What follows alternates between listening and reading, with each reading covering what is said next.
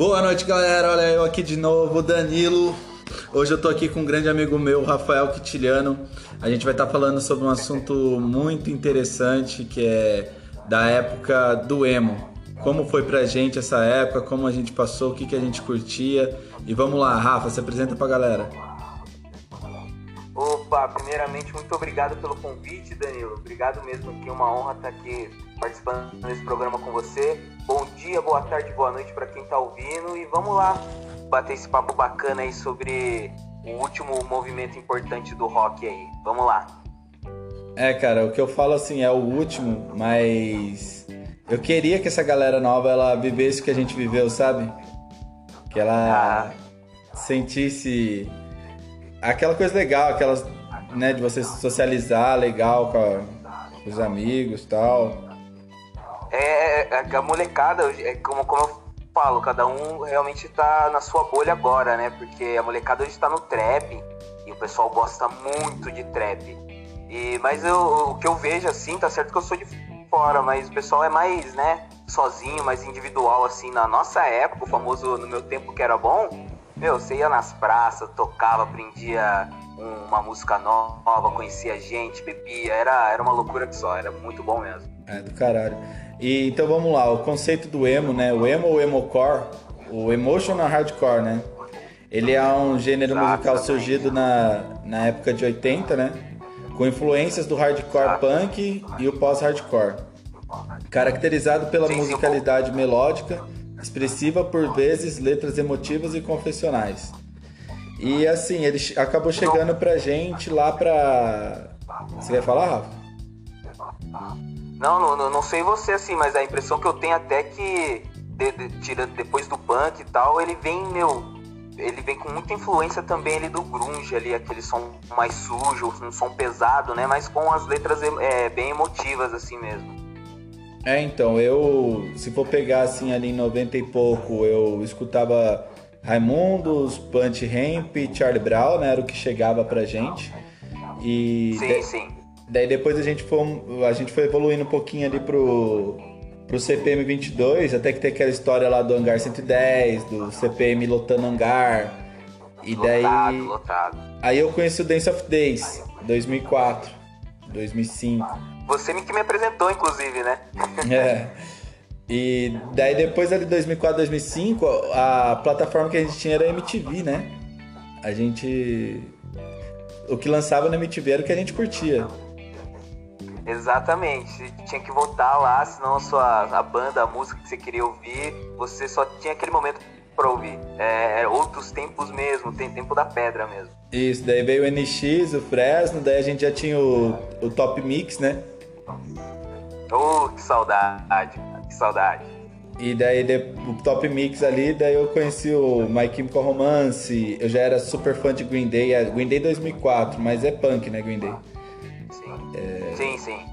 É que daí eu não tinha tanta essa diferenciação. Se o cara usava preto e branco ali, lápis no olho, pra mim era emo. Não entendia muito das coisas.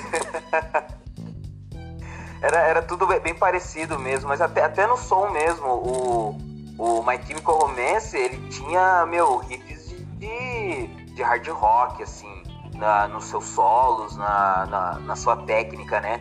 mas com toda aquela emoção, meu, adolescente mesmo, de, meu, você tá se conhecendo, tudo tá mudando, a família, relacionamentos. Então é, era algo bem, bem diferente. Se você me permite, falando assim mais do, do meu ponto de vista, acho que porque que para mim, pelo menos, foi super importante o movimento emo, foi quando eu conheci e tal.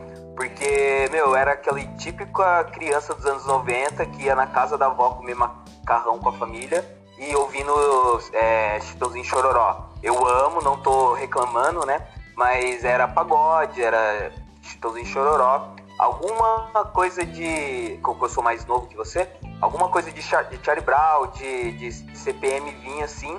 Mas quando veio realmente a cena com Fresno, com NX, Sugar Candy, ali eu, eu senti, nossa, isso aqui é para mim, isso aqui é só eu que conheço da, da minha bolha ali na, naquela época. Ali, aquilo ali é só meu, foi ali, foi o meu ponto de, mu, de mudança mesmo em questão de gosto musical. Não, com certeza, você falou algo, um negócio legal, que a gente se sentia ali único, né? Tipo. Exato. Até você poder usar, da adolescência, você poder usar no look, né, mano? Você poder usar uma roupa diferente, o cabelo picotado, né? Sim, sim, só você tá querendo, sei lá, é, é, ser rebelde contra aquela sociedade certinha ali da época, né? É reflexo também do, dos anos 80, punk, é, até hippie dos anos 70, sabe? Então a, acho que o jovem, ele sempre ele quer se, ser o diferente, quer sempre não chocar de maneira pejorativa a sociedade, mas ele quer se sentir único, diferente dos pais, da família, né? E outra coisa que a gente não tinha problema de política, né? Porque daí isso daí acho que abre Exato. caminho pra gente estar tá falando de relacionamento, né? Nosso problema era esse, né? Sim, exatamente. Não, você falou tudo agora, porque no, todo mundo fala, né? Num, num, num, governo, digamos, próspero assim, você não pensa em trabalhar para pagar sua conta, você, meu, já tá trabalhando, você já tá mais estabilizado. Então, o que, que o ser humano vai pensar? Vai pensar no relacionamento, no que ele tá sentindo no momento. Ainda mais na nossa geração, Danilo, que, meu, era uma, era uma geração que é criada, né, pelos nossos pais, que era uma geração mais antiga de não, homem não pode chorar, não pode mostrar sentimentos, eu conheço, eu tenho amigos que, meu, eu nunca vi o pai falando eu te amo ou ter um orgulho assim do filho. Com, com certeza, meu então, pai ele brincava a, muito pouco né? com a gente. É muito pouco. O, o, o homem é aquele cara que vai trazer o dinheiro, a mãe é mais sentimental. Então, num, acho que num governo, mundialmente até, mais próspero, assim, com mais oportunidades, meu, a gente começa a não olhar para fora, mas para dentro dos, dos sentimentos humano. Isso que acho também agregou no movimento emo. Não, com certeza. Então, só seguindo a, a, a ordem dos fatos ali, a é. gente veio com, com My Vai Chemical, puxando. né? E daí, junto com My Chemical, pelo menos é a minha cronologia, tá? E. Claro, não, claro. Aí eu conheci o Paramore, daí. O Paramore ele me puxou pro, pro Fake Number, que não era a banda top aí do Brasil, mas aquela leva Bonadio, né? Que veio sim, sim. Fake Number, 84, daí depois, quando entrou ali Cine e, e Restart, eu acho que daí já era o Suspiro, né? E que eu tinha certeza que, que ia filtrar e ia ficar só os fortes, né? Que no caso foi Fresno NX0 que sobressaíram, né? Isso que eu até ia te perguntar, ali no já 2010, 11 ali, no, no, quando o movimento emo já estava respirando por aparelhos, assim, o, o, aquele, aquela moda de colorido clicou para você? Pegou em você? Você curtia? Cara, é. Porque pra mim, eu ouvia e falei, puta, acho que não é pra mim. E vou ficar nas minhas coisas mais velhas, entre aspas, Fresno, NX antigo. Não, musicalmente, eu acho que nós, né? Eu, você, assim, a gente amadureceu já musicalmente nessa época. A gente já curtiu um pesadão que até o Ia Romance, pra mim, eu acho que ele abriu as portas pro Screamo, né? Que é uma da, das minhas paixões até hoje, assim. Escuto a Alesana, escuto o Underoath, que falaram pra mim que era gospel, mas eu não tô nem aí. e eu gosto do hardcore também, né? Então, abriu bastante as portas para mim. Eu acho que eu já estava amadurecido nessa época. Então não pegou para mim, porque acho que foi da, da, segunda leva que não vingou, né? Então, rapaz, é, era aquela promessa que não vingou, né? Ficou ali os seus quatro anos no máximo e as bandas é, de começo desse movimento assim colorido e tal já, já foi desviando, já foi acabando, já foi fazendo outras coisas. Mas calma aí, vamos voltar pro emo, porque colorido é pra outro programa. É. Vamos voltar pro emo. Não, e uma coisa legal da época emo: os meninos tocavam violão. Tipo assim. Nossa, cara. Hoje em dia eu vejo muita menina tocando violão. Tipo, você vê cover, as meninas estão estourando, claro que com muito talento, né? Mulher canta melhor que homem. E. E elas, tipo assim, você não vê menino fazer cover, é difícil, cara. E antes a gente saía na rua, né? Tipo, o que, que o moleque tem que fazer? Andar de skate e tocar violão. Tá ligado? Exatamente. Meu, o, tinha o pessoalzinho do skate, o pessoalzinho do violão, e geralmente eles estavam juntos, um aprendendo com o outro. Eu, eu, eu influenciei a vila. Eu... Exatamente, exatamente. Você começou ali o, o, movimento ali aqui, aqui no nosso antigo bairro, né? Você, é. meu, ali você fazia os dois, você tocava violão e, e fazia. Eu puxei a molecada, né, cara? Tornou um bando de emo cara, na, é- na vila, cara. Vila virou um bairro Mas emo. então, é um bairro emo mesmo, era quase um, um- uma galeria do rock ali, um hangar no, em um bairro de Mogi das Cruzes, sabe? O que você fez foi, foi, meu, impressionante mesmo, porque todo mundo, você foi o primeiro ali, apareceu com o Alagador, Não, já tinha, né? Tinha você, tinha o- os caras lá, o irmão do Sidney. A galerinha, só que eu cheguei o rootzão, né? Andando de skate, tomando vinho.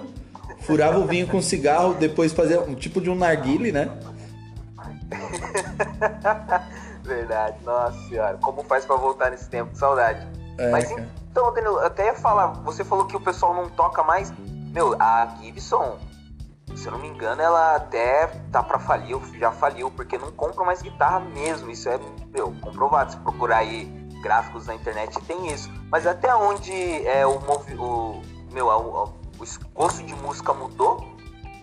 E até onde era interesse, sabe? Porque, como você falou, o pessoal não toca mais. É, regredimos musicalmente, né, cara? Então, rapaz, eu não sei se por causa né, do funk, talvez, assim, que é algo mais popular, mais pra todo mundo, é menos exclusivo, né? Não precisa de uma, talvez, eu não quero soar babaca aqui, pelo amor de Deus, mas gosto de funk, inclusive. Mas, né, é meu, uma parada ali que você pode bater, pode fazer com a boca e tal. Acho que foi eletrônico, né? realmente a molecada que foi vindo depois foi, foi parando. E isso que eu sinto também saudade do, da época do movimento, do emo. Então, só que uma coisa que eu tô achando foda é um Lucas Silveira batendo 100 mil pessoas. Eu acho que isso é uma prova aí que os caras conseguiram, tá ligado? Eles chegaram Eles lá. venceram, né?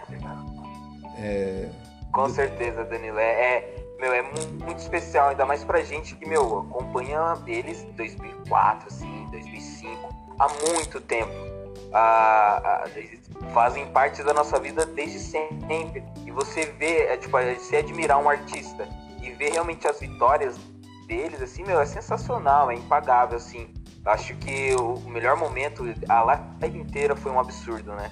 Mas o melhor momento é dele cantando ali a, a sua maré viva, depois a esposa dele abraçando ele, ele chorando. Você vê que, que meu, ali ele venceu, sabe? É do bonito caralho. de ver. E pra mim, tipo assim, eu tenho certeza que em 2008 eu pensava assim, eu vou eu vou ter um filho e ele vai curtir as mesmas coisas que eu curto. E hoje eu vejo meu filho É. tocando Fresno, tá ligado? Ele, eles ah, tocando, né? Tocando Fresno, é, é show de bola de ver. Tipo, eu também consegui, tá ligado? Aham. Mas o, até, é até legal de, de falar pra, pra gente ver pra trás, assim, as, como as coisas são cíclicas, né? Tanto, meu, mundo de filme, tem remake pra caramba de filmes dos anos 80, tem séries baseadas nos anos 80, 90, tem jogo sendo refeito. Toda a cultura pop é, meu, ela é, ela vive realmente na nostalgia. E, meu, eu acredito que hoje em dia, 2020, finalzinho ali de 2019, mas 2020, é, como o emo voltou com força, sabe? Ele contando, Fresno lançando um disco novo, tem o NX0 é, fazendo, fazendo live das músicas antigas dele, assim. Acho que, como o mercado é sempre cíclico, né? A gente lá em 2004, a gente não tinha ali investimento monetário pra gente gastar o que a gente quiser. Hoje a gente cresceu, já tá ali nos seus 30 anos aqui todo mundo, e hoje a gente pode gastar. E é legal de você ver essa nostalgia de uma, algo que foi tão especial pra você ali atrás ali. Não, é, Voltou e- com força o emo mesmo. Quando a gente sonhou que a gente ia fazer um meet com os caras da Fresno, né? Que a gente ia participar do meet and greet Sim, ali dos caras. Como você falou agora, até me arrepiei. Eu, eu, eu pensei naquele dia, talvez eu possa morrer já, porque eu já, já zerei a vida. Eu Foi não sabia o que fazer. foda conhecer o pessoal. Tipo, eu não sabia o que fazer. Eu vi os caras, eu pensei tanta coisa, só que chegou na hora, eu não. Não consegui fazer nada. Rafa, eu acho que a gente já se estendeu. Era pra ser 10 minutos, tá 15. Mas obrigado pelo papo, obrigado pela nostalgia. A gente tem muita coisa pra fazer, a gente faz o, o Emo Parte 2 aí, beleza? Opa, Danilo, eu, eu que tenho que agradecer pelo convite aí. Desculpa a bagunça aqui na sua casa, tá? Aqui no seu projeto aqui, aqui no seu podcast. muito obrigado mesmo pelo convite. E, meu, quando você quiser, me chama aí, a gente pode falar. Desculpas também aí as caneladas, qualquer coisa, mas muito obrigado pelo convite. Quando você quiser, é só chamar, a gente faz um emo parte 3, 4, 5, até o infinito. Fechou, cara. Obrigado, hein, mano. Abraço, boa, bom, bom feriado pra você. Bom feriado pra ti também, meu querido. Valeu. Obrigado, gente. Obrigado por todo mundo que tá ouvindo. Bom, galera, esse foi o papo aqui com o Rafa, Rafael Quintiliano. Galera, quem gostou, me segue no Instagram, arroba Danilo Batalha 1. Segue meu canal aí no, no meu podcast no, no Spotify, que eu vou estar sempre postando conteúdo aí, abordando diversos assuntos, é, de tudo. Ok? Obrigado. Bom feriado a todos.